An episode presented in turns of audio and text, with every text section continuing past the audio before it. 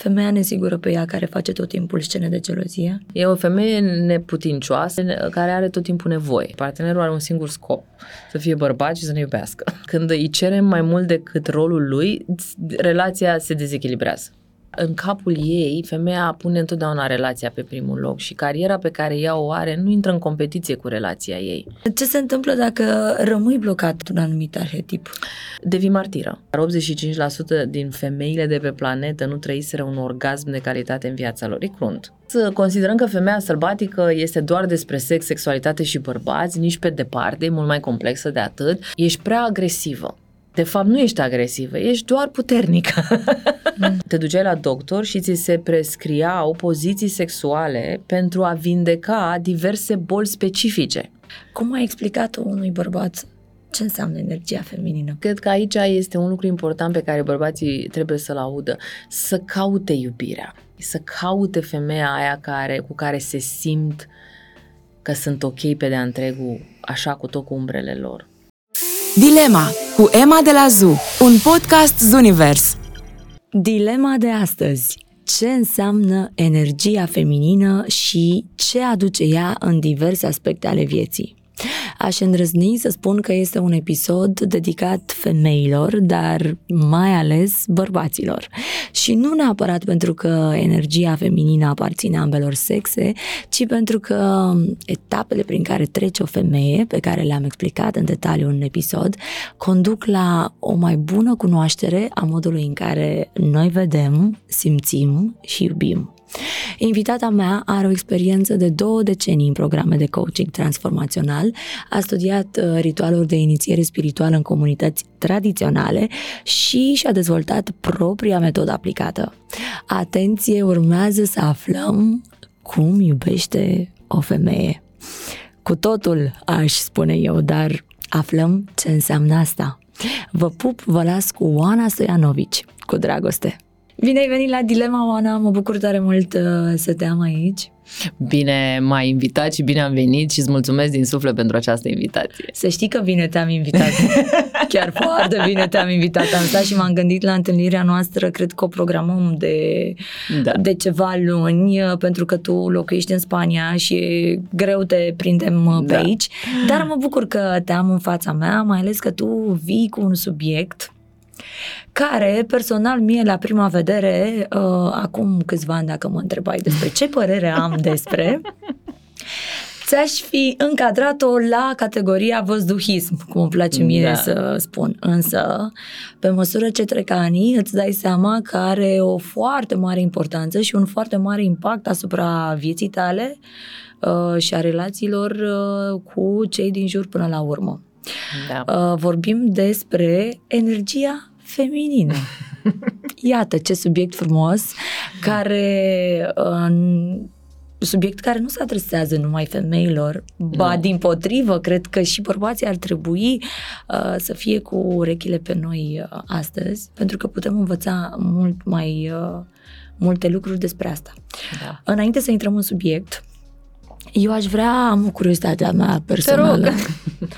Eu am avut o curiozitate să te întreb în ce etapă de, în ce vârstă ai și în ce, deci pe mi-am dat seama, nu e frumos să întrebi o femeie ce vârstă are, știi? Nu e frumos dacă Apropo, este necesar. Da, nu e necesar.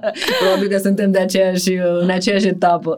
Apropo de cât de mult se schimbă relația noastră cu feminitatea noastră în funcție de etapa în care ne aflăm. Dar te rog, spunem uh, tu curiozitatea ta întâi. Deci ca să spun ca etapă de vârstă, cred că după 30 de ani da. am, au început primii muguri ai acestei da, da, da. energii feminine să mă curteze. Da.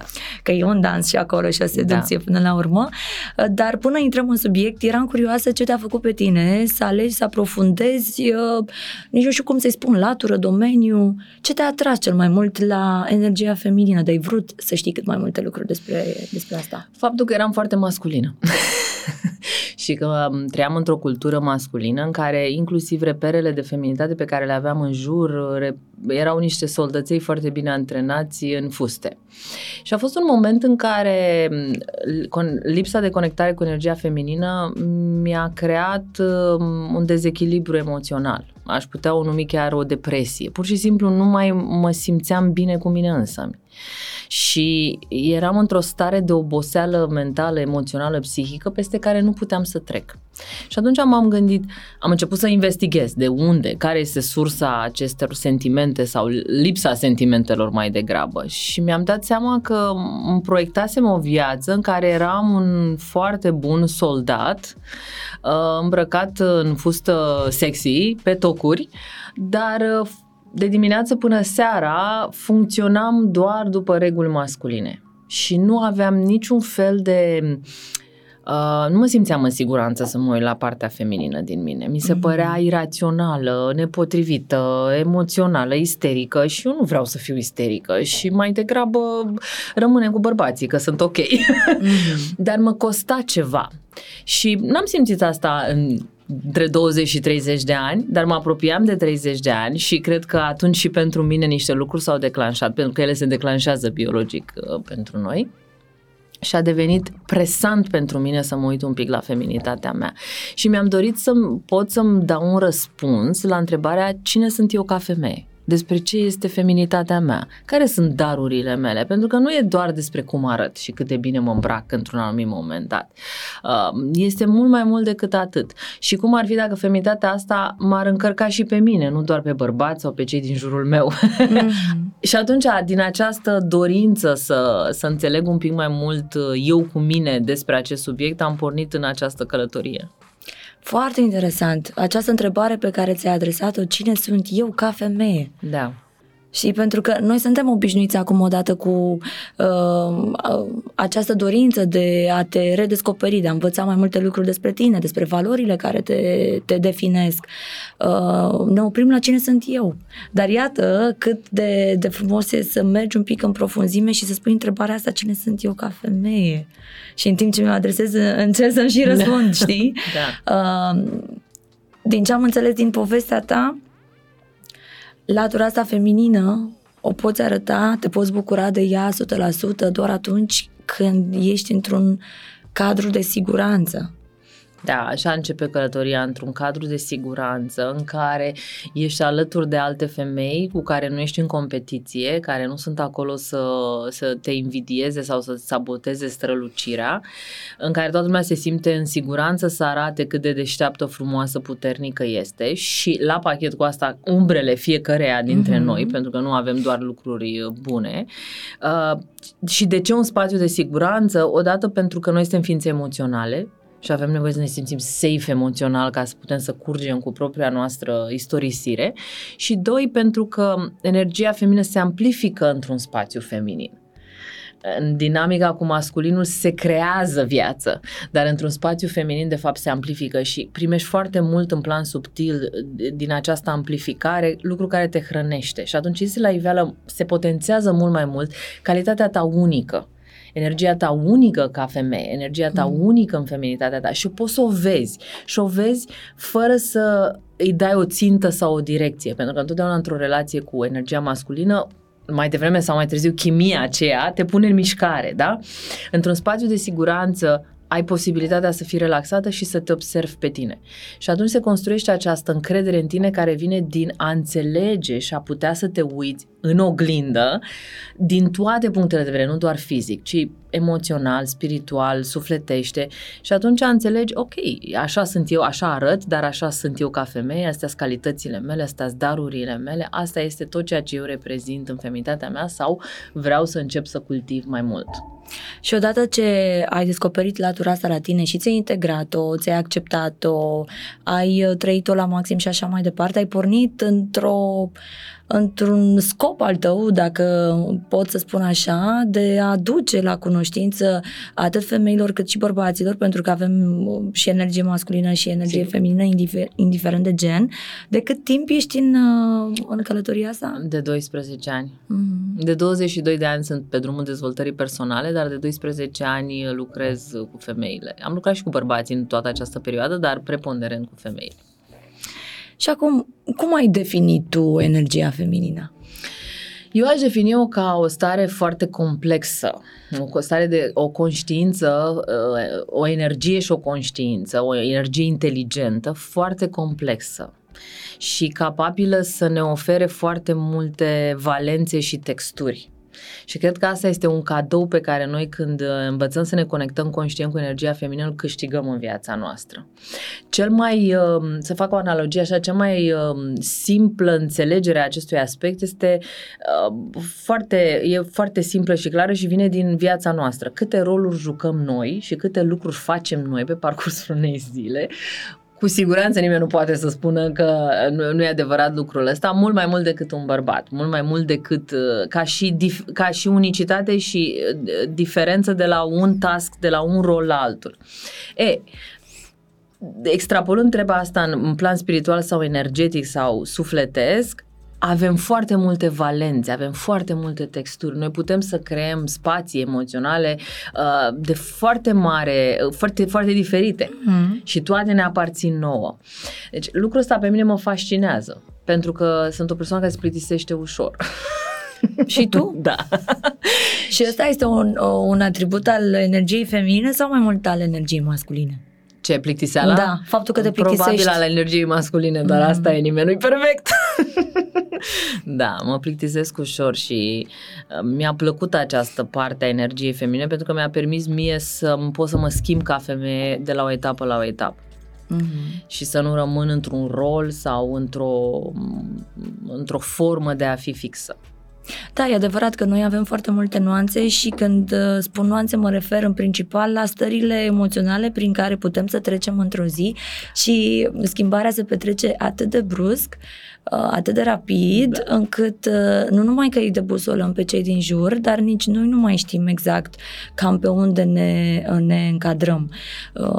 Avem tendința să fim extraordinar de alintăcioase și pisicoase atunci când ne emoționează ceva, când dăm de o, un cățeluș pe casa scării și îl pufoșim și îl iubim și așa mai departe. Putem să fim adevăratele oaice când ne supără ceva sau când ne simțim ușor ușor în, uh, în pericol sau când avem senzația că cineva vrea să ne ia ceva da. și atunci e normal că nu știi mult timp credem că această energie feminină înseamnă uh, această cum se cădenie și uh, această fire plăpândă uh, care nu ia niciodată acțiune și care ar trebui să stea nemișcată nici aerul să nu-l deranjeze. Da, arhetipul lui Bambi care se uită în lumina reflectoarelor. Mm. Și oricine nu este Bambi este catalogată ca agresivă, masculină sau nepotrivită. Și de fapt noi suntem o forță și a fi o femeie puternică nu te face o femeie masculină și nu te face o femeie agresivă, uh, iar a fi femeie nu înseamnă doar să fii uh, reținută, timidă, manierată și așa. Sunt foarte multe feluri de a te exprima ca femeie și toate reprezintă feminitatea. Acum am definit uh, energia uh, feminină și aș vrea să te întreb care ar fi definiția pentru energia masculină. Um, concentrare, focus, logică, rațiune, uh, o săgeată foarte bine, în varianta imatură, o săgeată foarte bine direcționată, uh-huh. o aliniere, o liniaritate și această stare de competitivitate și uh, cucerire de teritorii și focus pe obiectiv. Uh, nu înseamnă că noi ca femei nu avem obiective sau nu suntem, cent, nu suntem focusate pe intenții sau dorințe, dar noi avem o mai mare um, chemare pentru procesul care ne conduce la rezultat și ne oprim să integrăm elementele sau etapele procesului care ne conduce, călătoriei care ne duce către, către un uh, scop final. Uh, masculinul e, trebuie să ajungă acolo orice ar fi. Mm-hmm. Și probabil aici se adaugă și atenția la detalii și simțirea pe care da. noi o avem câteodată foarte greu de explicat. Da, Exact, nu? da. Noi avem nevoie să avem grijă de toate elementele care se pun în mișcare pentru a obține acel cel. Femeia e cel care îl temperează pe bărbat. Hei, suntem obosiți, mai facem 5 km mâine, hai să ne oprim astăzi, copilul e obosit, ne e foame, vine noaptea, dacă ar fi să mergem pe un drum, știi? Pentru că ea este prezentă la cum ne simțim în timp ce ne atingem obiectivul. Mm-hmm. Masculinul este ne atingem obiectivul. Ok. Asta e tot ce avem de făcut. Ținta, practic, da. știi? Da. Și poate de asta ne și completăm atât de frumos atunci da. când ajungem să ne echilibrăm aceste două energii. Exact. exact. Dar um, Spuneai că ai stat mult timp într-o energie uh, masculină. Povestea ta cred că este o poveste asemănătoare cu uh, majoritatea femeilor care cumva, nu știu, au plecat de acasă cu această energie masculină, probabil dintr-o frică, dintr-o rană sau pur și simplu din uh, simpla neînțelegerea uh, impactului pe care îl poate avea uh, o astfel de balanță înclinată spre energia masculină. De ce alegem mult timp să fim în energia masculină? Nu cred că o alegem uh, conștient și ne dorim, cred că mai degrabă nu avem o alternativă. Și atunci uh, femeile de ceva vreme, de mai multă vreme, nu-și mai doresc să fie doar mame uh-huh. și doar soții și au dat voie să, să navigheze un pic pe tărâmul ăsta necunoscut al potențialului lor și vor să fie și femei de carieră, vor să facă aia, vor să facă aia, vor să facă aia. Și intră automat într-un spațiu care este centrat pe energia masculină și care pune energia și valorile masculine ca normă. Se poate să ai succes așa, nu se poate să ai succes altfel. Și atunci când vrem mai mult, când vrem să avem succes, adoptăm o felul în care ajungem la succes, dar el este unul exclusiv masculin și nu, nu că nu ține cont, pentru că nu face nimeni ceva în mod intenționat, dar pur și simplu nu există un limbaj, nu există o referință, nu există un concept care să includă și energia feminină. Și calea de a ajunge la același rezultat, la același succes, la aceeași capacitate, la aceeași putere, într-un fel feminin.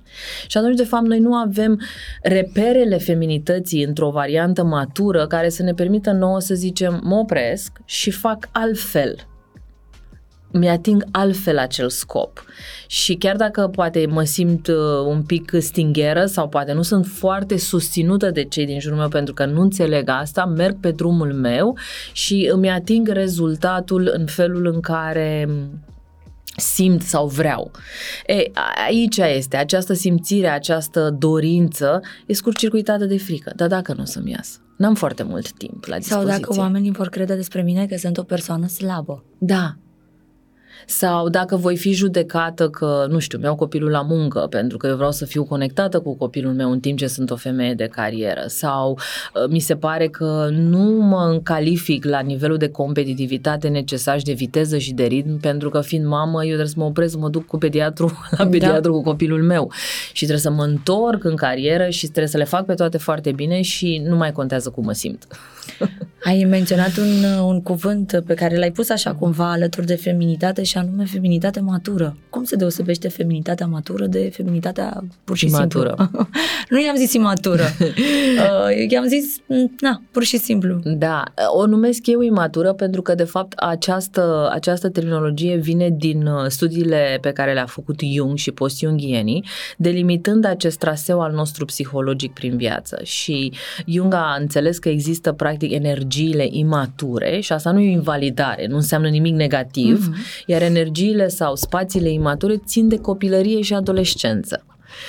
Um, și de obicei, Jung a avut această revelație având, făcând un studiu foarte complex pe mai multe nații, culturi, a observat că de fapt există o, trebuie să existe, și asta de obicei se întâmplau în societățile tribale, un ritual de trecere. O linie de demarcație care însemna o achiziționare de concepte noi și un test a, și un test. Și un test. Mm-hmm. Diferit pentru femei, diferit pentru bărbați sau diferit pentru fete, diferit pentru băieți. Uh, băieții erau luați de bărbați, într-un, într-o, într-un training, într-o inițiere, fetele erau luate de femei. E, de-abia în momentul în care treceau prin acest ritual de trecere, care însemna o inițiere, o testare a, și o învățare a ce înseamnă energia mea matură de acum încolo, energiile imature ale copilăriei și adolescenței în psihismul nostru se retrăgeau într-un loc al lor, bine definit, și făceau loc pentru noua mea viață, o viață în care eu trebuie să fiu adult și am alte legi la care mă supun, alte provocări, alte abilități pe care trebuie să le dezvolt și automat alte roluri. Și alte metode de a rezolva provocările cu care vine perioada. Exact. Vorbim despre uh, triburi și da. despre uh, rituale, ritualurile de atunci, dar cum uh, facem trecerea acum, în lumea asta nouă, în contextul ăsta modern, actual, în care, da, iată, avem informații, avem cu cine să stăm de vorbă, dar uh, cum facem această trecere? Ce înseamnă ea? În primul rând, înțelegând că există o diferență din punct de vedere emoțional și psihologic între percepția mea declinată din adolescenta mea interioară și deschiderea mea mentală la început, curiozitatea mea să înțeleg cum ar arăta femeia matură în aceeași situație. Deschiderea asta mentală e foarte importantă și um, faptul că noi în viața de astăzi, în, în, în spațiul ăsta modern, nu mai avem ritualuri de trecere, asta nu e un lucru bun, nu e un progres. e de fapt o lipsă care ne rănește și ne ține răniți. Pentru că exact asta, nu, facem, nu, nu înțelegem conceptul, nu înțelegem diferența între energia adolescentă și energia adultă. Nimeni nu ne o reflectă sau nimeni nu ne inițiază în ea. Cred că putem să înțelegem asta mai simplu profesional, pentru că profesional încă inițierile, trainingurile și formările există. E o diferență foarte clară în cine erai tu profesional uh, ca studentă sau la debutul carierei tale și acum. Și au existat experiențe, mentori, uh, inițieri, dacă vrei, create de procesul tău de învățare în mod organic, dar și de oameni care, ți-au parc- da, care au fost pe parcurs alături de tine. E clar că e o devenire și ajungi la un moment dat în punctul carierei tale să ai o maturitate, să ai o experiență, să ai o claritate asupra unor procese, care nu sunt doar procese concrete, un șir de acțiuni. Sunt și o înțelegere intelectuală a unor probleme mm-hmm. la un alt nivel avem nevoie de același proces și în partea emoțională. Probabil că noi ne-am gândit, uh, și aici mă includ și pe mine, că această trecere se face natural. Da. Nu? Da. Că asta e capcana. Ai impresia da. că odată ce înaintezi în vârstă, da. schimbi prefixul, că auzim tot timpul. Lasă da. că mamă că o să schimbi, o să ajungi tu la vorba da. mea, o să vezi tu după 20, o să vezi tu după 30 și ai impresia că lucrurile se vor desfășura natural în, în tine, în, în corpul tău, că schimbările sunt și, corpor, și da. la nivel de corp și la nivel de minte și la nivel de suflet și așa mai departe. Dar Probabil că ele se petrec, însă nu știm noi să le integrăm neapărat în avantajul nostru și cum să lucrăm cu Da, cu pentru că ăsta. e, e, e o analogie foarte simplă. E ca un adolescent care nu are voie să vorbească despre transformările hormonale pe care le experimentează brusc, nu îi se spune nimic despre educația sexuală, nu vorbește cu nimeni cu el despre faptul că e dezamăgit în dragoste și nu are un prieten alături. E singur.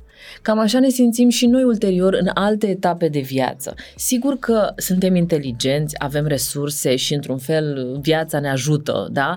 Dar cum ar fi dacă am accesa un exercițiu, printr-un exercițiu de introspecție resurse conștient mm-hmm. în fiecare etapă în care am fi. N-ar fi viața noastră la un alt nivel de calitate?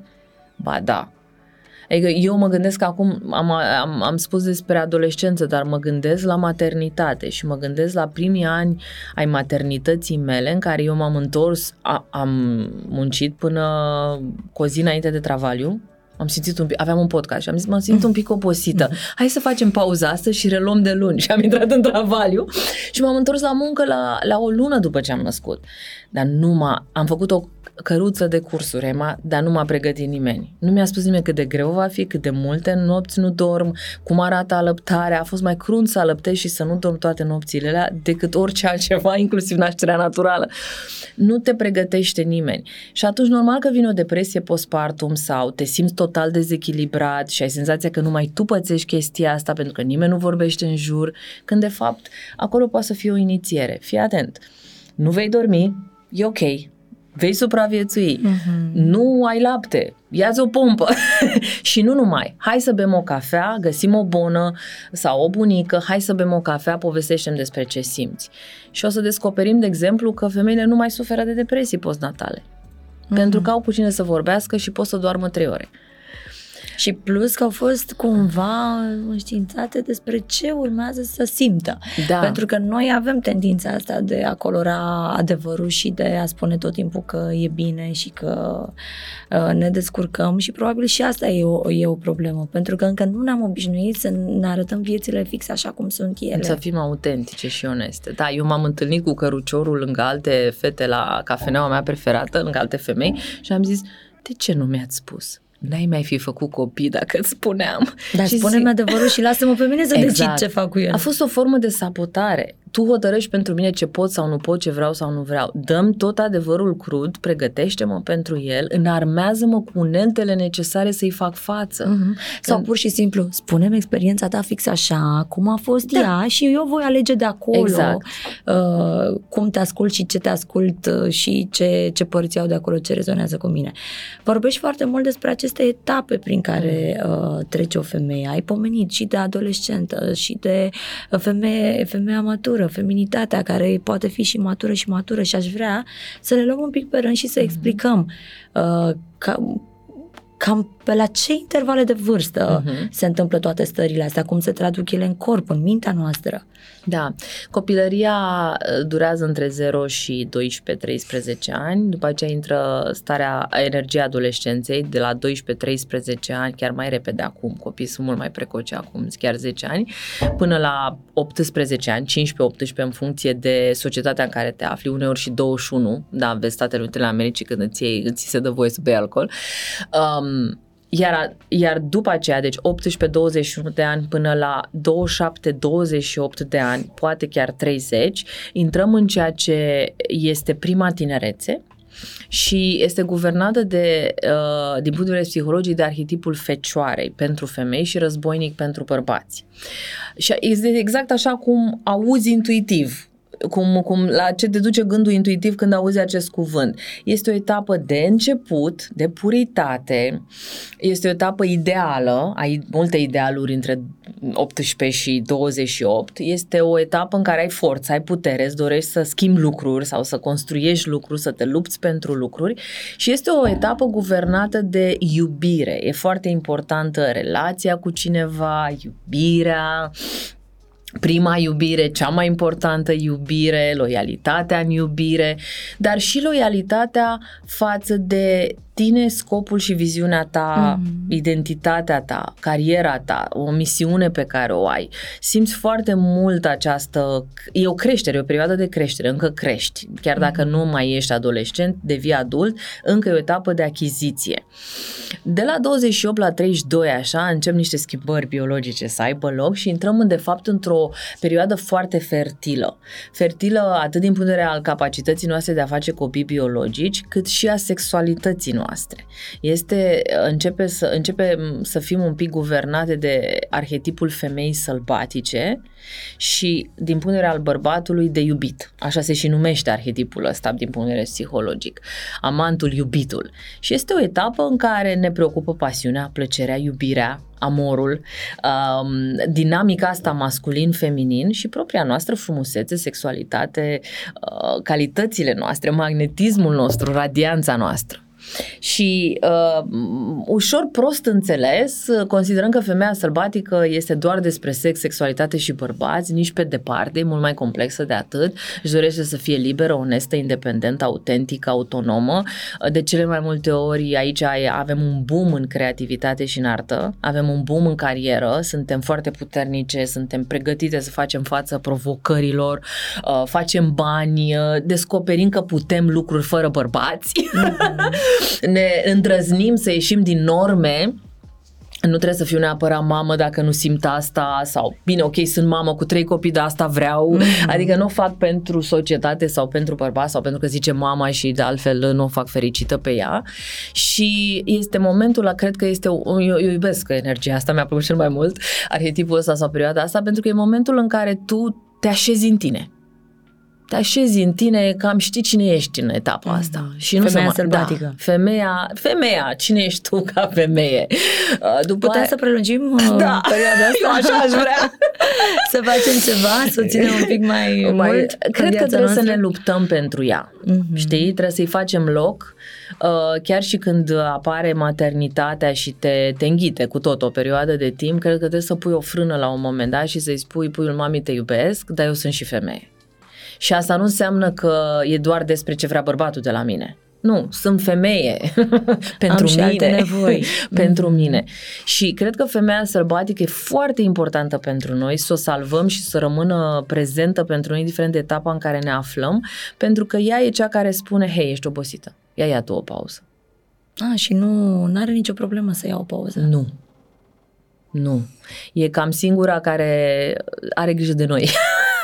ne spune, fiate, nu, ok, nu la iub, îl iubești, îl iubești, îl iubești, îl iubești pe toți, gata, Iubești oricum, iubești și mâine, iubești și ieri, iubești și poi mâine, iubești. Dar unde ești tu în toată treaba asta? Hai să avem și un pic grijă de noi în timpul ăsta. Fără să renunțăm la grija față de cei din jur. Dar uh, sparcul, magnetismul, chimia, starea de creativitate, ambiția ta, dorința ta de a fi mai mult decât mamă, soție, vin de la femeia sălbatică. Mm-hmm. Și uh, uneori intrăm în maternitate la 28-32 da, alte ori intrăm mai târziu, alte ori intrăm mai devreme. Cumva maternit, energia mamei, da, arhetipul mamei, la fiecare femeie arată altfel. Pentru mine a fost destul de târziu și mi-a plăcut lucrul ăsta. Dar fiecare femeie simte sau alege acest moment uh, unic pentru ea. Și arhetipul mamei e clar, e arhetipul mamei da? Uh, relația noastră cu copiii noștri biologici, copiii noștri interiori, cum îmi place mie să spun, și cam atât ar fi bine. da? Și apoi este femeia înțeleaptă care debutează ca și arhetip psihologic odată cu menopauza. Dar noi putem să ne bucurăm de aceste energii fără să ajungem la 60 de ani. Noi putem să ne bucurăm de femeia înțeleaptă din noi și la 20 și la 30 și la 40. Dacă învățăm să ne conectăm conștient cu acest arhetip din punct de vedere psihologic și energetic. Și asta mie mi se pare o bogăție și un lucru de spus tinerelor și de spus femeilor. În inițierile pe care uh, le crezi într-un ritual de trecere, ajungi să te conectezi cu toate aceste arhetipuri și să înțelegi că ele sunt niște resurse ale feminității tale mature. Și te poți bucura de toate în același timp.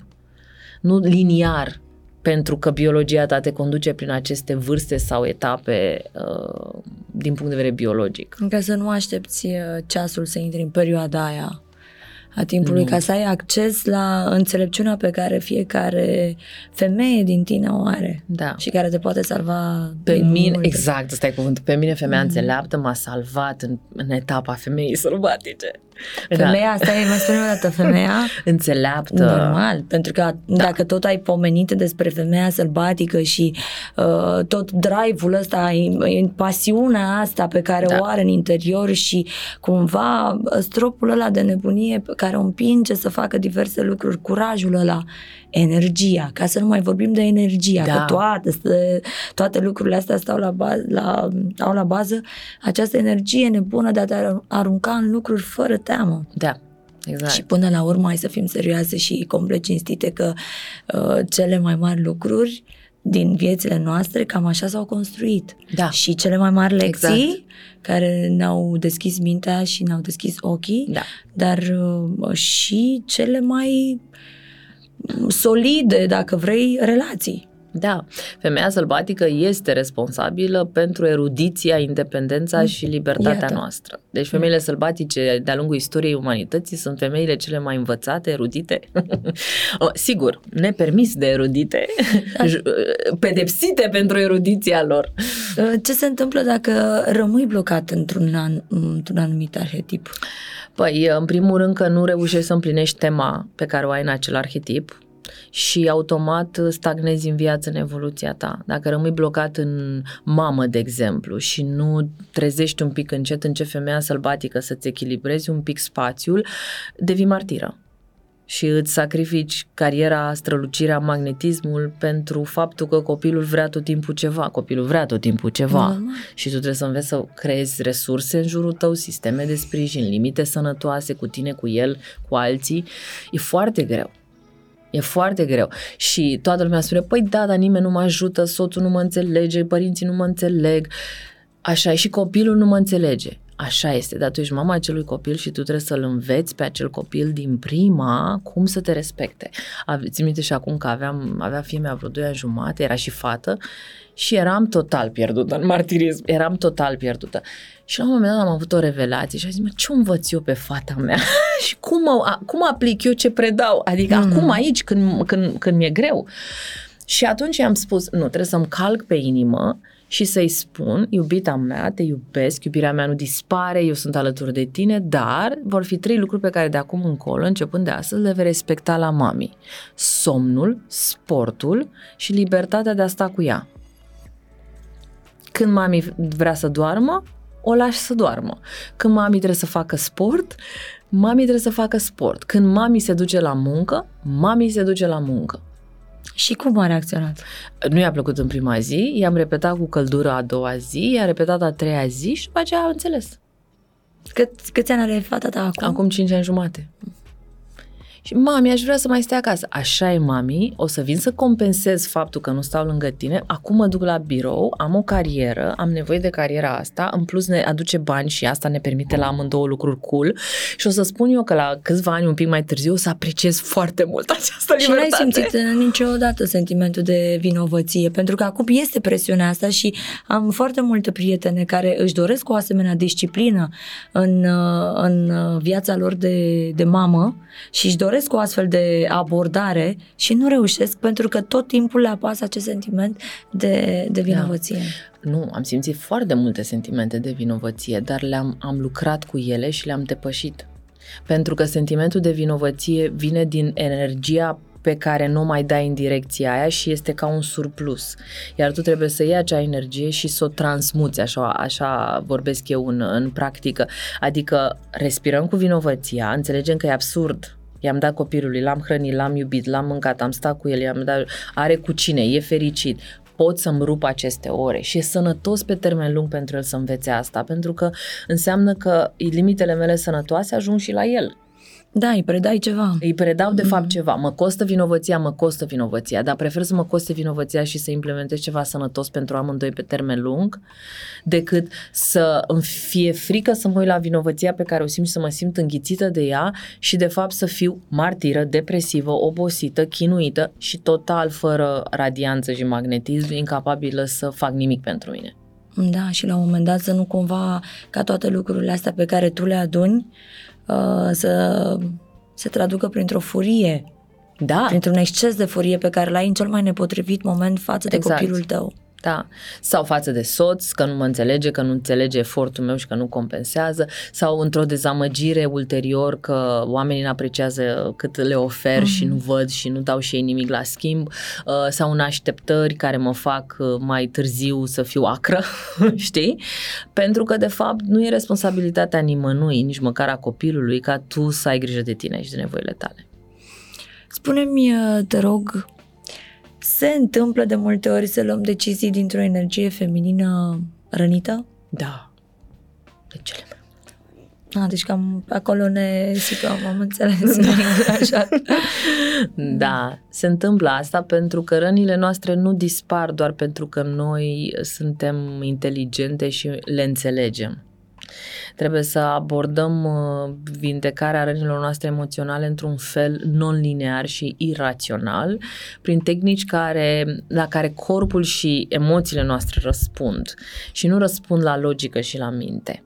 Și atunci uh, luăm de cel mai multe ori decizii din, din, din rănile noastre pentru că până nu ne vedem rănile și nu începem să lucrăm cu ele, nu vedem nicio altă perspectivă. Ne avem senzația că mintea noastră inteligentă ne poate oferi o soluție, dar ea de fapt este tot prinsă în rană. Și ceea ce gândim este un efect al rănii. Dacă eu, n-aș mai, dacă eu nu m-aș mai simți, um, nu știu, stai să mă gândesc în viața mea, dacă eu nu m-aș mai simți pedepsită pentru că sunt prea puternică, Asta e o rană pe care... pentru că sunt prea puternică. Da. Adică, de fapt, să-mi fie teamă mai mult de puterea pe care pot să o am decât exact. de uh, punctele slabe și de faptul că aș fi cumva sub. Da.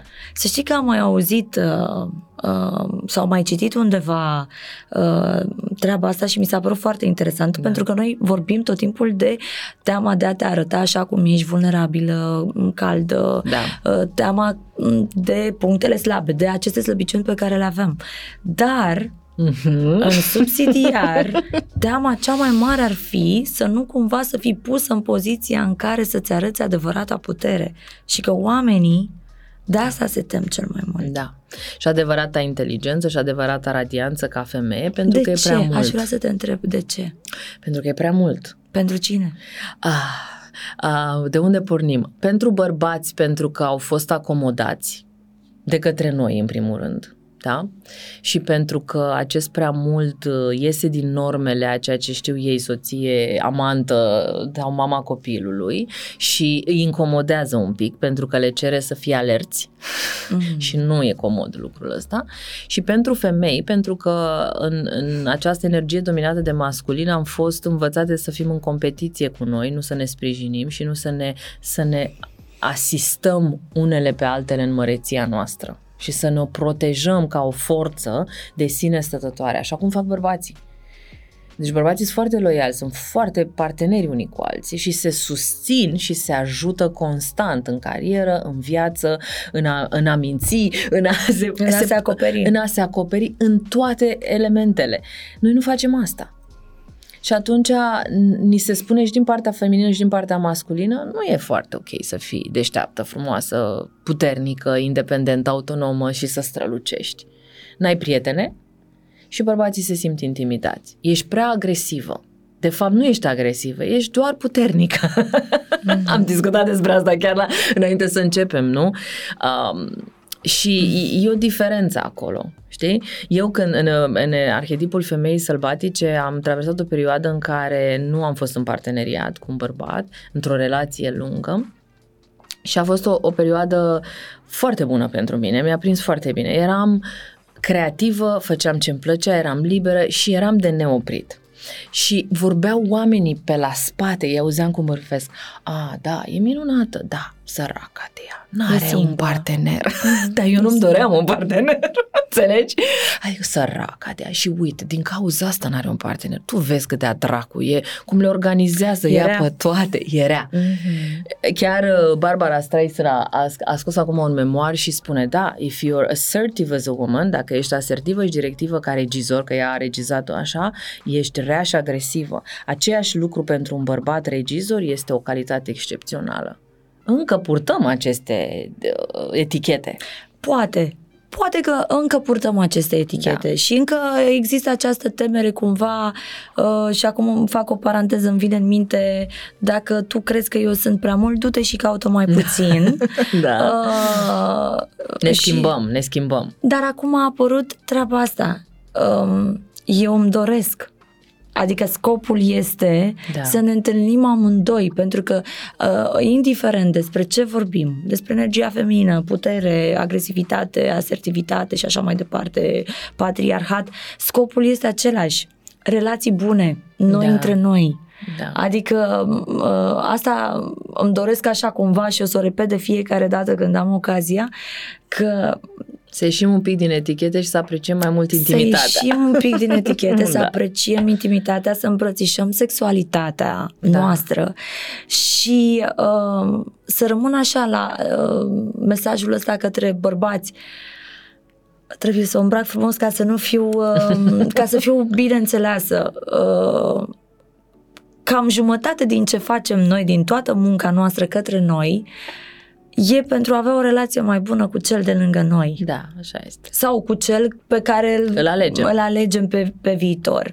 Adică nu sunt de acord nici cu această uh, imagine de eu nu am nevoie de nimeni, uh, nu-mi trebuie niciun bărbat, sunt perfect independentă. Nu.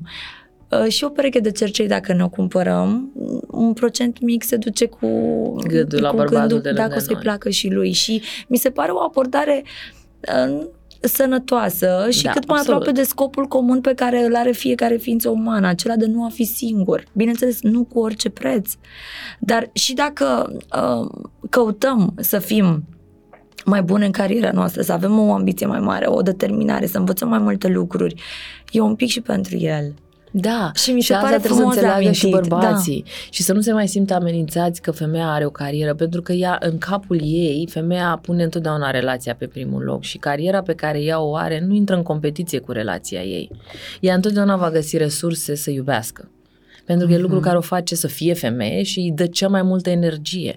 Niciodată pentru o femeie cariera nu va fi la fel de importantă ca iubirea, chiar dacă ea este foarte importantă. Da. Întotdeauna dacă va exista o iubire onestă, femeia va găsi timp, resurse să hrănească acea iubire. Este pentru că noi a, a, e rațiunea noastră de a fi.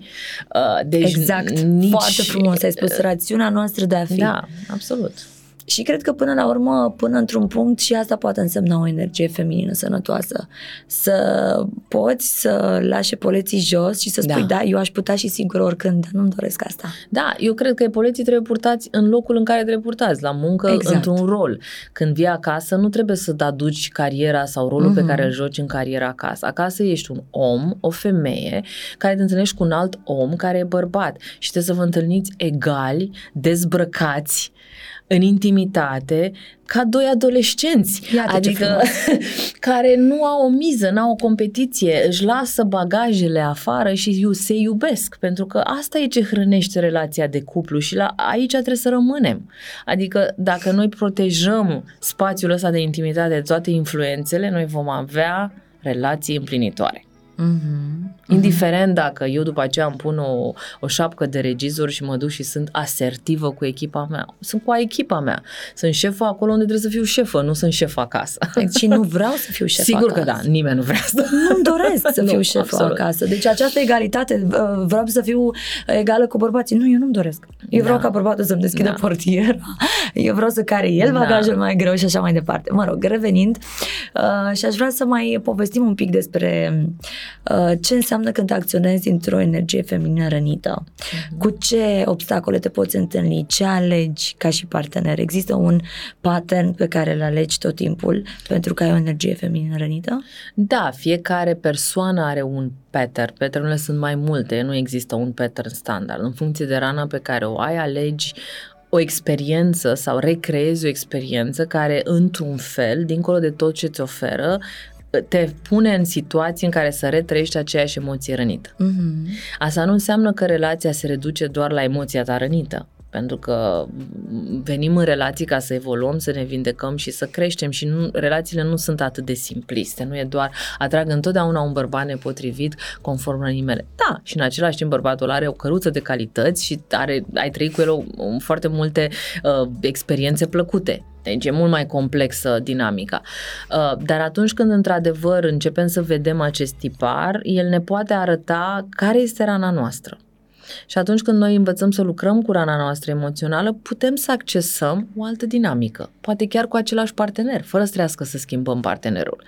Nu tot timpul faptul că rana noastră se activează în dinamica cu partenerul înseamnă că trebuie să renunțăm la partener.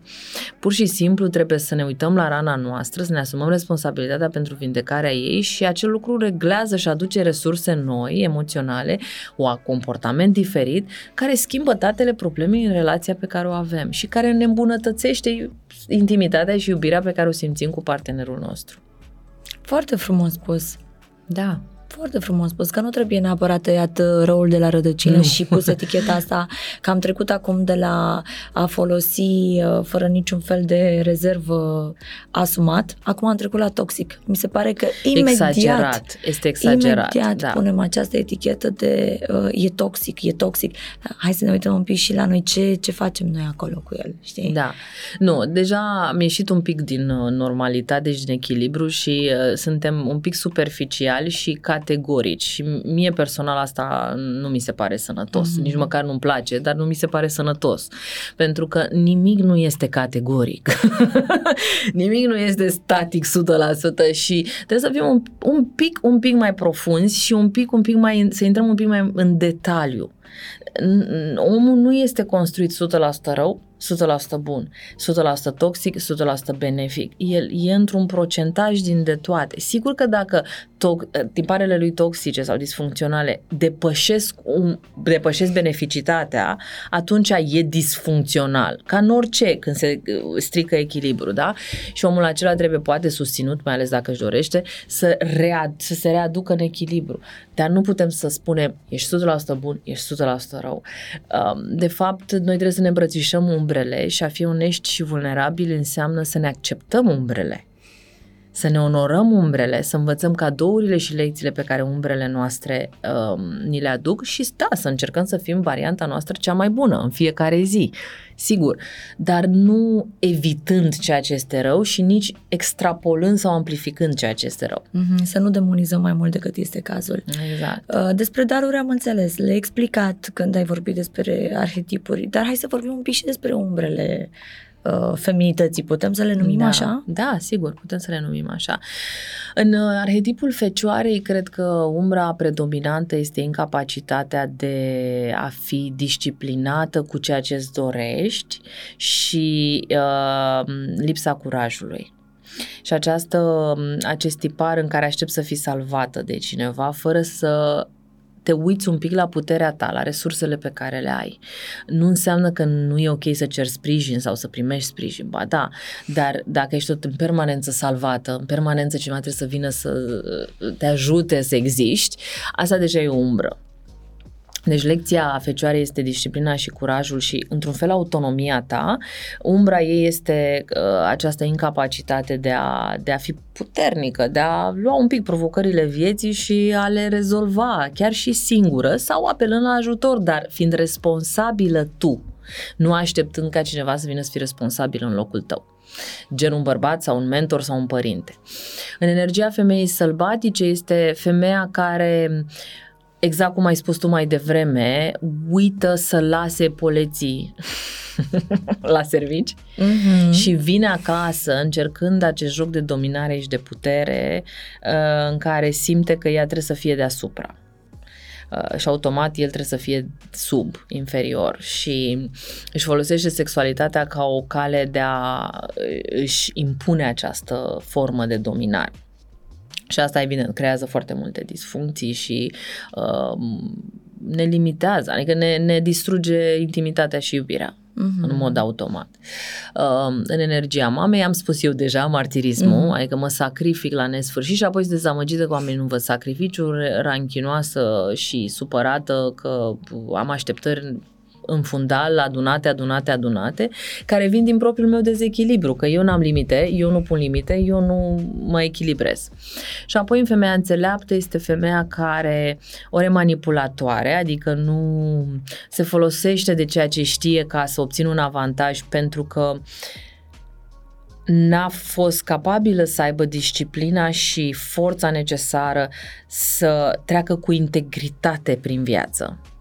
A fost comodă i-a fost lene sau a tăiat colțurile, a crezut că merge și așa, pentru că era frumoasă, pentru că era isteață, pentru că putea să manipuleze situația, sau uh, femeia inocentă, care rămâne cumva prinsă într-un stadiu an, știi, anterior și nu trece în femeia înțeleaptă.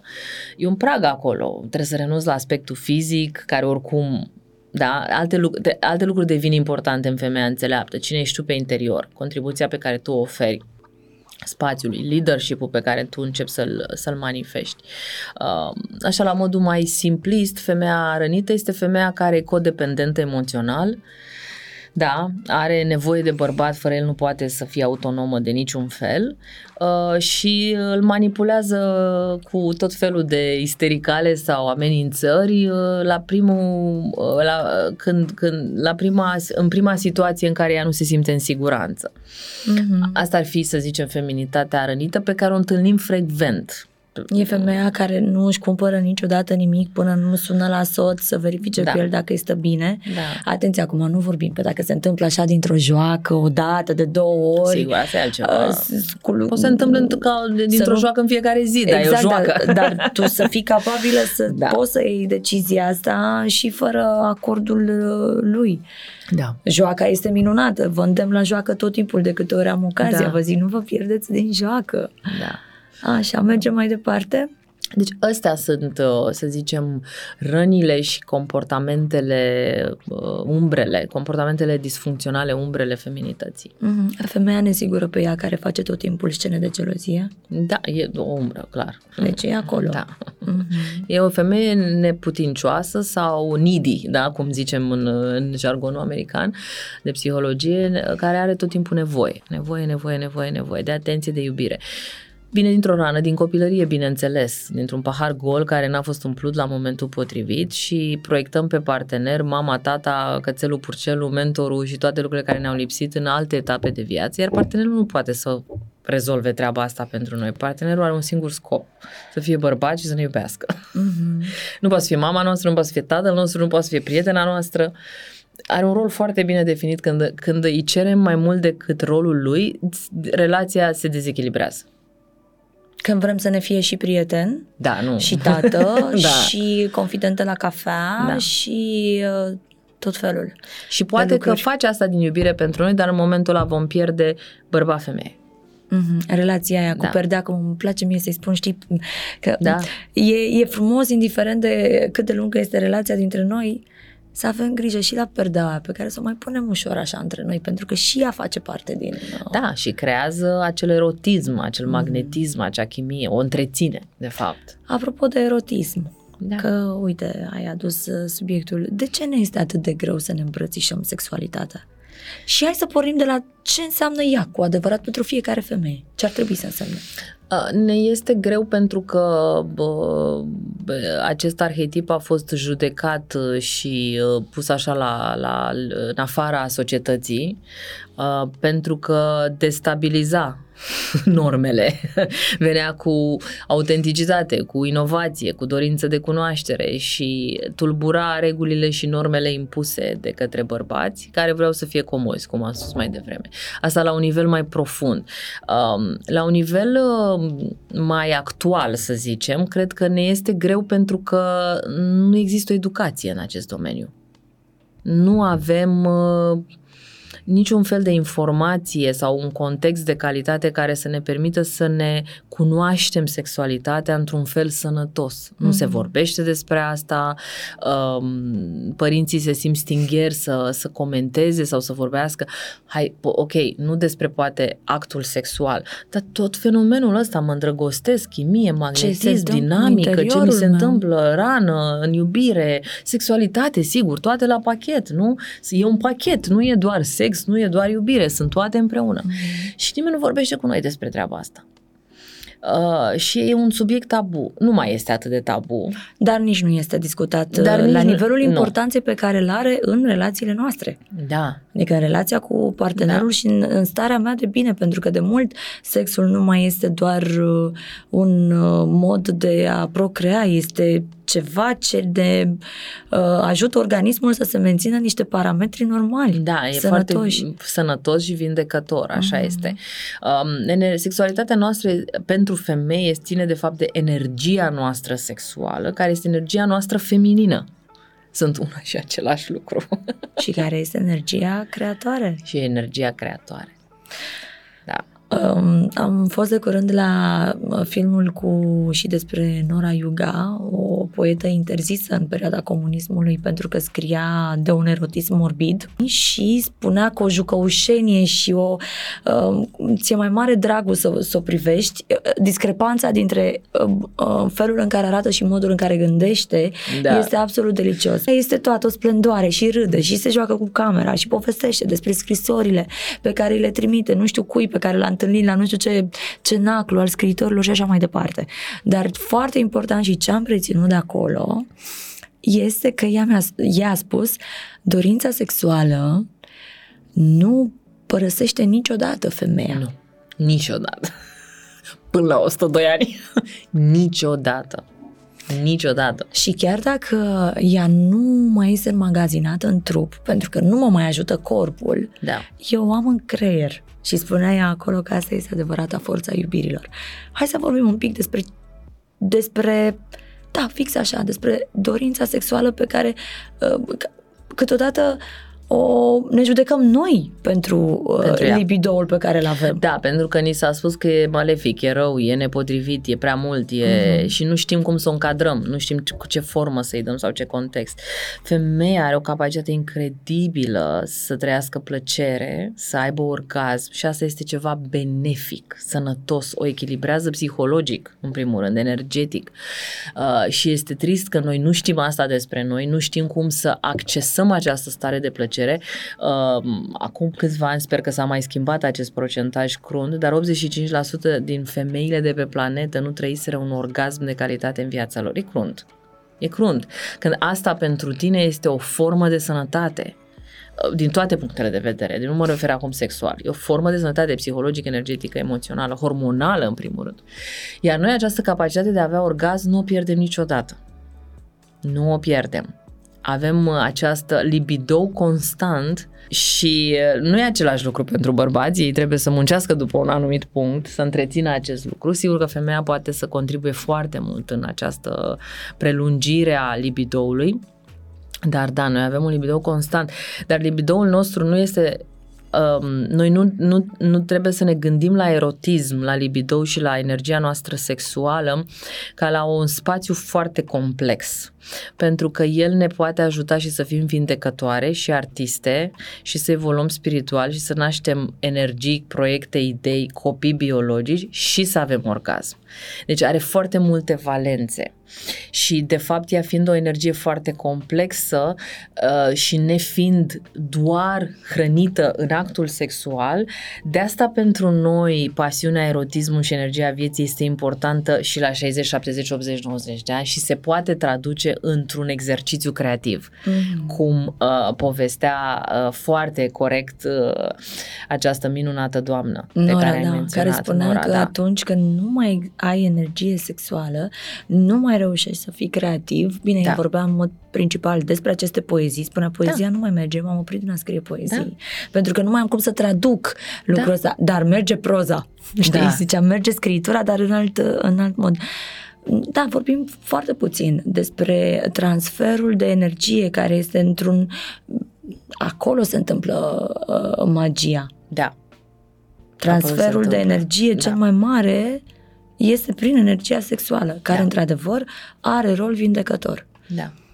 Da, iar împăratul chinez în, în, nu știu ce secol acum, împăratul chinez, da, împăratul galben, uh, pentru că la ei era pe culori și asta cumva te ajută să, să încadrezi termenii, nu știu exact acum în ce an, avea un harem și foarte multe concubine uh, și chinezii în special și tradițiile asiatice au o înțelegere foarte complexă a energiei sexuale și a scopului uh, ei în vindecare.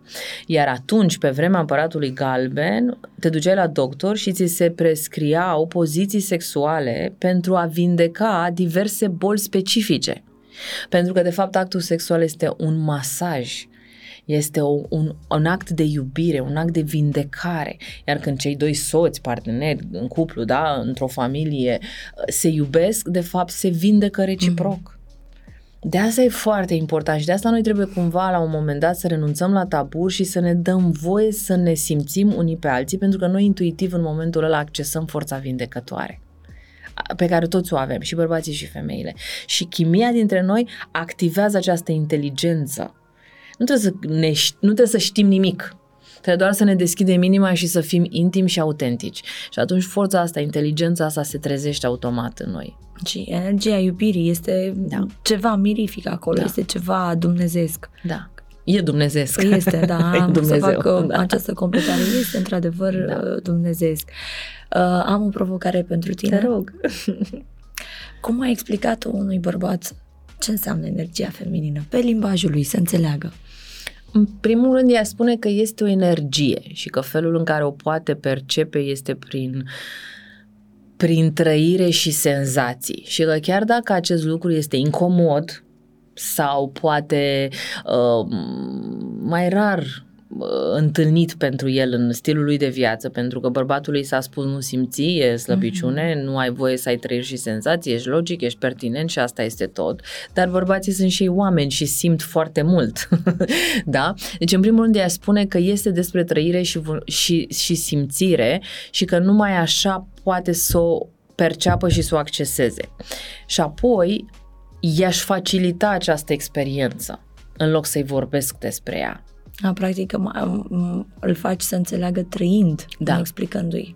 Eu în, în, în perioada în care țineam aceste ritualuri de trecere în, în spații fizice, acum le țin în spațiu digital, aveam un moment în care încurajam femeile, sceptice la început, să-și invite toți bărbații da, la o oră de conectare cu energia feminină. Și noi ne pregăteam cu diverse ritualuri și practici specifice de început să le oferim un cadou să le oferim o energia noastră femină și noi să, ca un cadou al feminității, al sexualității, al bucuriei, al iubirii noastre. Sigur, dacă îl invitam pe tatăl meu, era un cadou mai neutru, da? Un ritual, o practică pe care noi o învățasem sau o descoperisem. Și toate femeile credeau că nimeni nu o să vină niciun bărbat nu o să vină, este stupid, este, știi, nu... Și de fiecare dată bărbații veneau. Iar odată a fost absolut senzațional. Țineam aceste, aceste seminarii, workshop-uri la, pe calea moșilor și au venit atât de mulți bărbați încât s-a stat la coadă ca la pâinea caldă până la semafor ca să intre. Copii, prieteni, poate și amanți, nu știu, n-am întrebat mm-hmm. pe nimeni, uh, soț, partener, tată și am făcut acele exerciții de vindecare, acele exerciții de, de hrănire prin energia feminină, pentru că ea este energia vieții, ea te ajută, te vindecă, te calmează. Au fost bărbați care plângeau, se simțeau bine, s-au relaxat. Bărbații sunt oameni, au senzații și sentimente. Da, și au nevoie de, de iubire în aceeași măsură în Sigur care da. avem și noi. Poate că noi suntem un pic mai pricepute în a cere treaba asta sau a ne arăta sentimentele, dar consider că și ei au nevoie de fix de aceeași atenție și atât de minunat că noi avem tot ce ne trebuie să le oferim treaba da. asta. Da. Și... Noi chiar suntem inițiatoarele mm. acestui spațiu pentru ei. Și al iubirii și al plăcerii și al conexiunii cu vindecarea și, și al grijii. Adică da. dacă e să mă întorc la discuția cu care am început uh, podcastul, la cele nuanțe pe care noi le avem în noi, da. și cu care putem să jonglăm, păi avem, chiar avem tot ce ne trebuie da. pentru a oferi uh, iubire, dar uh, mai rămâne de văzut dacă cel care stă în fața noastră știe să o primească. Da. Și a venit momentul să nu mai facem un compromis despre asta și să ridicăm standardul și ștacheta fără să ne fie frică că vom pierde relația, iubirea sau, re, sau capacitatea de a găsi un partener care să, să fie pregătit să primească. Eu am foarte multă credință în relațiile care vor urma între femei și bărbați.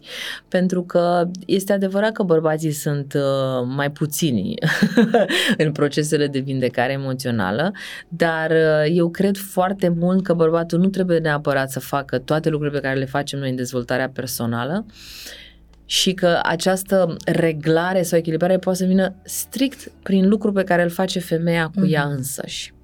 Pentru că dacă ea ajunge într-o energie echilibrată și matură, ea poate să-l inițieze în tainele uh, cuplului pe bărbat. Și asta este, de fapt, singura lecție care nouă ne lipsește, care încă nu e rezolvată și pentru femei și pentru bărbați, pentru noi. Noi ne dorim un bărbat puternic, ne dorim un bărbat care să aibă carieră, ne dorim un bărbat care să ne aducă siguranță financiară, ne dorim un tată pentru copiii noștri.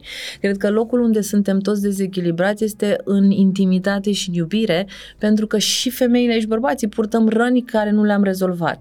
Dar când unul dintre noi se vindecă, și începe să acceseze aceste resurse mature, în mod automat aduce un grad de sănătate în relație și îl împinge firesc, nu, nu îl împinge, activează din latentul psihismului masculin acele resurse mature masculine și dacă există iubire, există tot.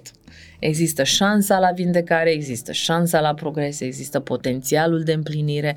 Eu cred foarte mult în relații și în femeia care poate nu trimițându-l pe bărbat la terapie, ci lucrând ea și devenind, vindecându-se și devenind matură, să devină acea energie care împinge o energie sănătoasă în cuplu și îl activează pe bărbat și îl ridică și îl face să acceseze și el alte valențe.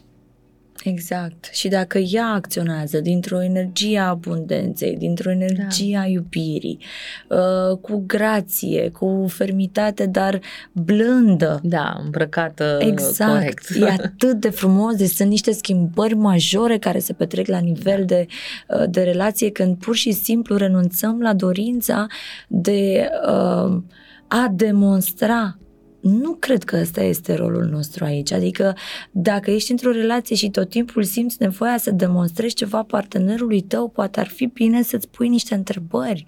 Da. Pentru că nu ăla este spațiul. Da. Spațiul e ăla în care uh, cel din fața ta, cel de, de lângă, din patul tău, din perna ta, te primește fix așa cum ești și nu are nicio problemă în a-ți primi totul tău. Știi, a te, a te îmbrățișa cu coastele, cum îmi vine să spun și când, că mă duc pe povești, dar asta este sentimentul. Da. Da. Să găsești pe cineva de ambele uh, părți, părți da, da, absolut. care să te primească fix așa cum ești. Da, și cred că aici este un lucru important pe care bărbații trebuie să-l audă, să caute iubirea Pentru că ei, cred că n-au fost, uh, nu li s-a spus des că iubirea e importantă și pentru ei. Să caute femeia aia care, cu care se simt că sunt ok pe de-a întregul, așa cu tot cu umbrele lor și să o aprecieze și să o lase în viața lor, să-și deschidă inima în fața acelei iubiri. Nu sunt multe femei, e una sau două maxim. Mm-hmm. Dar, adică e ok să, să explorezi feminitatea, să explorezi relația cu femeile, să ai mai multe femei ca bărbat, e cumva parte din inițierea ta, dar când vine iubirea în viața ta, las-o. Las-o. Pentru tine, pentru că te va transforma. Iubirea, nu femeia, ce simți împreună cu acea femeie sau ce simți datorită acelei femei, energia ei femină, cine este ea, ce reprezintă ea în tine, lasă-o să te modeleze pentru că te va face un bărbat mai bun și te va trezi la ceea ce înseamnă să fii bărbat la un alt nivel, iar asta nu este o rușine și nici o slăbiciune. Mm-hmm. Este de fapt un act de mare maturitate. Și aici o spun eu pentru bărbați, ar trebui să o spună mentorii bărbați pentru bărbați, dar e foarte important. E, e, este evenimentul ăla din viață care poate să aibă puterea unui ritual de trecere. Pentru bărbați? Da. Da. Deci femeia poate fi punte și aici. Da. Și cred că cel mai important este um, ca să fac așa o sinteză la tot ce ai spus și cu care sunt perfect de acord, uh, e, din punct de vedere al bărbaților, dacă ai găsit femeia care, în preajma căreia uh, poți să ceri iubire, să o verbalizezi și ți-e confortabil să faci asta și primești un zâmbet și o îmbrățișare la schimb, mi se pare incredibil. Da. Ăla este probabil uh, spațiul despre care... Da, ăla trebuie respectat și onorat și hrănit. Hai să vorbim despre ritualurile de, uh, de trecere pe care tu le practici. Uh-huh. Ai mhm. spus că ai trecut din spațiul fizic în spațiul online acum. Uh-huh. Hai să povestim un pic despre cum se întâmplă ele. Um, mie îmi place uh, să denumesc ceea ce ajungem să facem pe parcursul mai multor luni ca o călătorie inițiatică. Adică un proce- ca un laborator spiritual, un proces conștient în care primești, bineînțeles, mai, multe, mai mulți pași, mai multe etape, care îți permite cumva să, să, te, să te oprești și să te detașezi de tot ceea ce ai în viață, fără să uiți sau mm-hmm. fără să scoți asta din, de, de pe radarul tău și să te, să te uiți la tine cu tine din toate perspectivele, pornind de la 0 ani până în prezent și poate chiar mergând un pic mai departe prin aceste activări arhetipale mature la cine ar trebui să fiu de acum încolo. Adică cum arată varianta mea adultă, matură de acum încolo, către ce ar trebui să aspir în feminitatea mea sau în masculinitatea mea de acum încolo ca adult. Și facem asta prin diverse tehnici, prin meditații ghidate, prin exerciții de introspecție, prin mult dialog și comunicare, prin elemente de coaching și de, de terapie, dar uh, și prin expunerea la aceste concepte și distinții, pentru că ele au fost definite.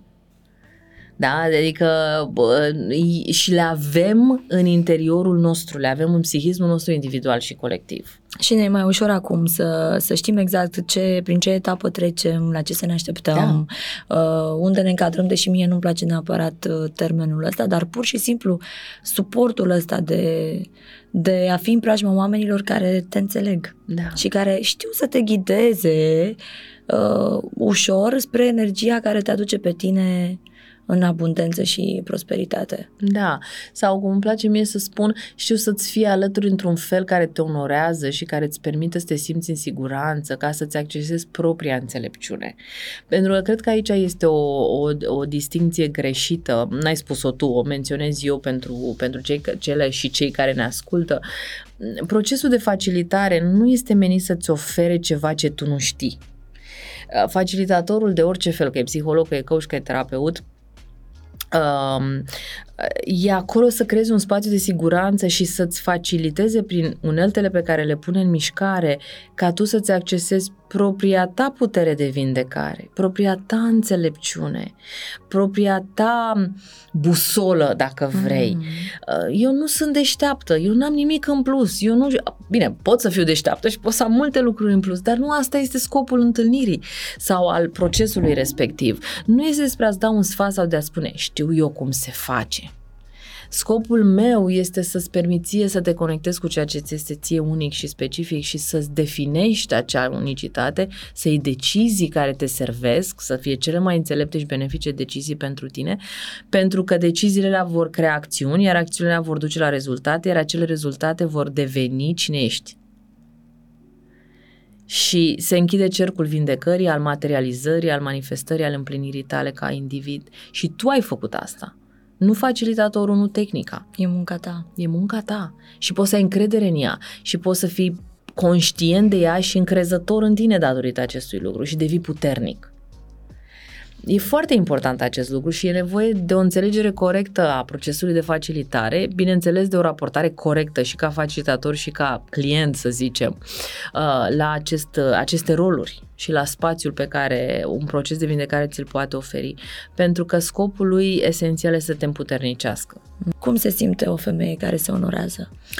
Cred că se simte mm, conectată cu ea, și asta nu e un lucru static, adică are o capacitate să se înțeleagă pe ea. A învățat să se decodifice. A învățat cum e ea, chiar dacă ea este ceva în mișcare care se poate schimba. Are o relație cu ea și poate să-și decodifice nevoile, dorințele, limitele, impulsurile și ce își dorește de la ea sau ce își dorește în general. Pentru că asta e ca o hartă da? Mm-hmm. Pe baza căruia eu pot după aceea să contractez cu mediul meu lucrurile care îmi trebuiesc, de care am nevoie, pe care mi le doresc. Și atunci acest respect de sine sau onoare sau grijă față de mine vine dintr-o cunoaștere a mea față de mine și pe care ulterior o pot t- translata la partenerul meu. Pentru că bărbații au nevoie de o hartă.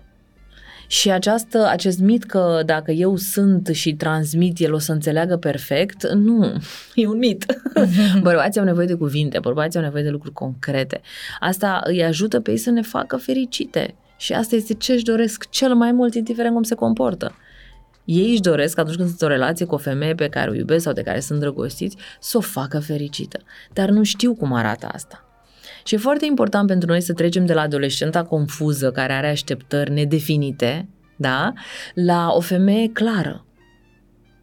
Femeie clară, care și-a dat voie să se cunoască și care nu e rușine de ce a văzut acolo mm-hmm. și care înțelege și ce vrea și cine este și ce-și dorește și ce limite Și ce îi place și ce nu și care le cere fără să simtă că dacă le cere pierde ceva din magie. Nu. Uh-huh. Sau să-i fie teamă că va da. fi lăsată doar pentru că are niște cerințe mai mari. Da. Nu, sunt cerințele ei da. care, spuse cu blândețe, pot crea niște granițe sănătoase care să fie în beneficiul ambilor.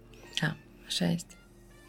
Care sunt uh, cărțile care te-au impactat cel mai mult legate de energia feminină? Bineînțeles, una de căpătâi, Clarisa Pincola Estes, pentru că femeile care aleargă cu lupii, toată lumea o cunoaște, este foarte mult dedicată arhetipului ăsta al femeii sălbatice și al vindecării, dar nu numai, foarte multe povești acolo uh-huh. foarte puternice și importante. Și uh, interpretate într-un mod în care îți dai seama că aceste răni despre care noi vorbim și care vin din generații uh, trecute, da. chiar da. Deci e, e o carte extraordinar de, uh, de bună cu foarte multe explicații. Da.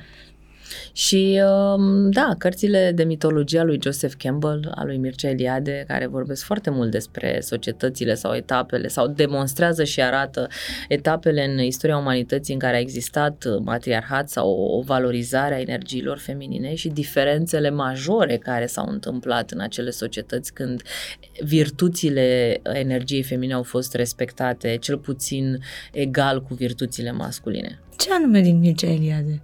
Păi, el a studiat foarte mult uh, legendele și mitologiile și are capitole întregi despre energia feminină și arhetipurile feminine, ca și Joseph Campbell.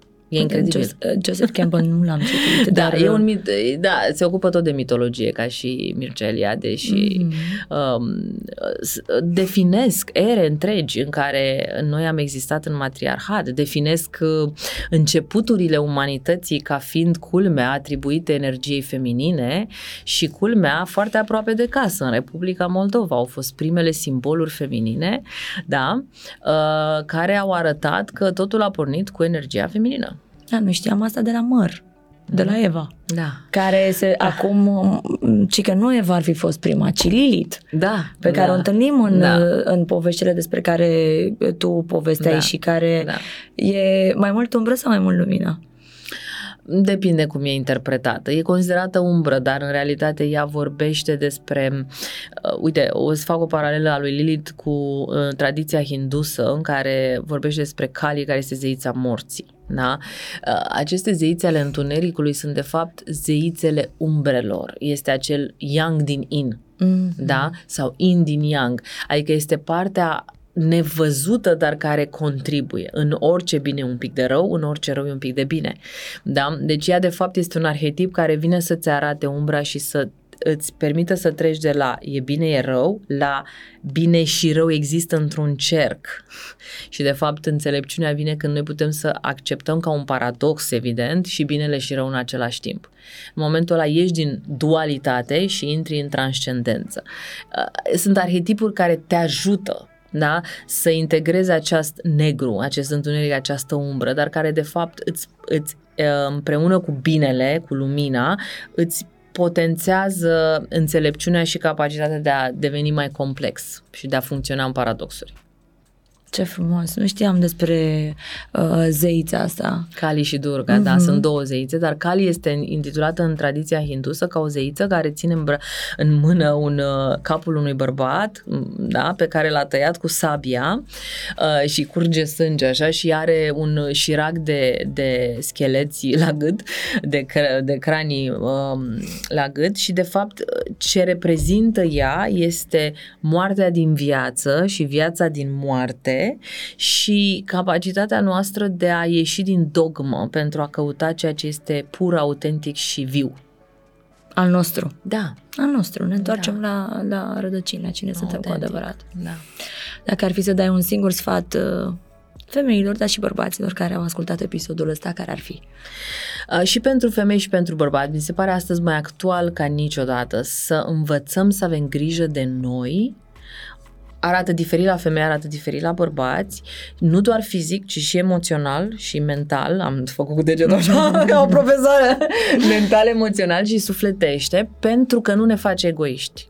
Ne face capabil să susținem pe termen lung grija și iubirea față de cei din jurul nostru. Și când înțelegem asta, foarte mult din ceea ce experimentăm astăzi ca dezechilibre, pentru că trăim într-o viață haotică, trăim într-o viață stresantă, trăim deconectați de natură, trăim cu foarte multe evenimente colective care ne iau prin surprindere și care sunt foarte negative și ne creează o stare de nesiguranță. Avem mai mult nevoie ca oricând să putem să modelăm ceea ce este în controlul nostru și noi suntem în controlul nostru. Mm. Cum mă trezesc dimineața, cum îmi încep ziua, cum um, petrec un pic de timp cu mine, da?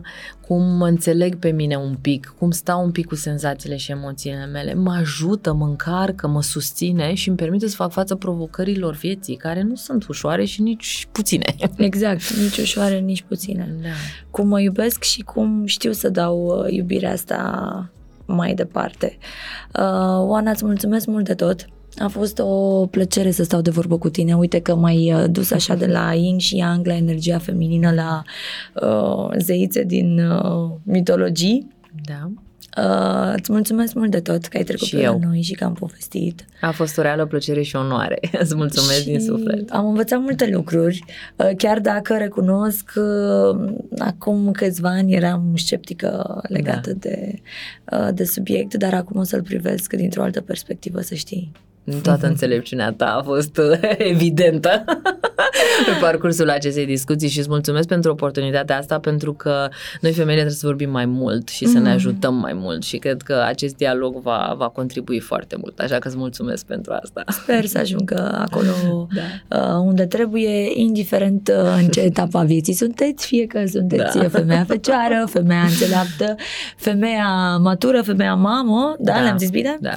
Să vă bucurați de Uh, de tot ce, ce trăiți. Uh, să știți când să faceți uh, trecerea, puntea și să luați tot ce a fost mai frumos și mai bun pentru voi. Eu sunt Emma de la Zoo, mulțumesc tare mult că ați stat cu mine, vă pup, vă cuprind, aveți grijă de inimile voastre și ne vedem vinerea viitoare. Zunivers Podcasts